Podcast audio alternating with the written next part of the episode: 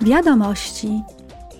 W tym tygodniu grupy polityczne przygotowują się do przyszłotygodniowej sesji plenarnej w Strasburgu.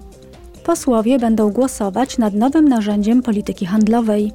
Będzie go można użyć w sytuacji, gdy państwa trzecie próbują wywierać presję na Unię lub jej państwa członkowskie.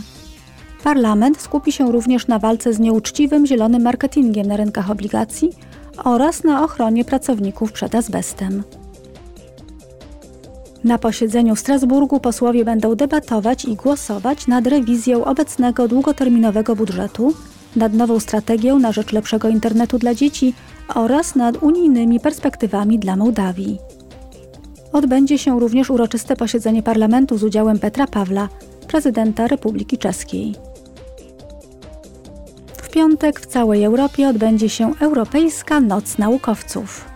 Zaplanowano setki ogólnodostępnych wydarzeń, podczas których będzie można poznać różnorodność nauki i jej wpływ na codzienne życie obywateli. Dzięki Europejskiej Nocy Naukowców uczestnicy zapoznają się z wynikami najnowszych badań naukowych, lepiej poznają pracę naukowców i dowiedzą się więcej na temat różnych projektów naukowych prowadzonych w Europie. Szczególnie mile widziani są młodzi ludzie, których może zainteresować nauka i kariera naukowa. Europejska Noc Naukowców co roku przyciąga ponad 1,5 miliona osób.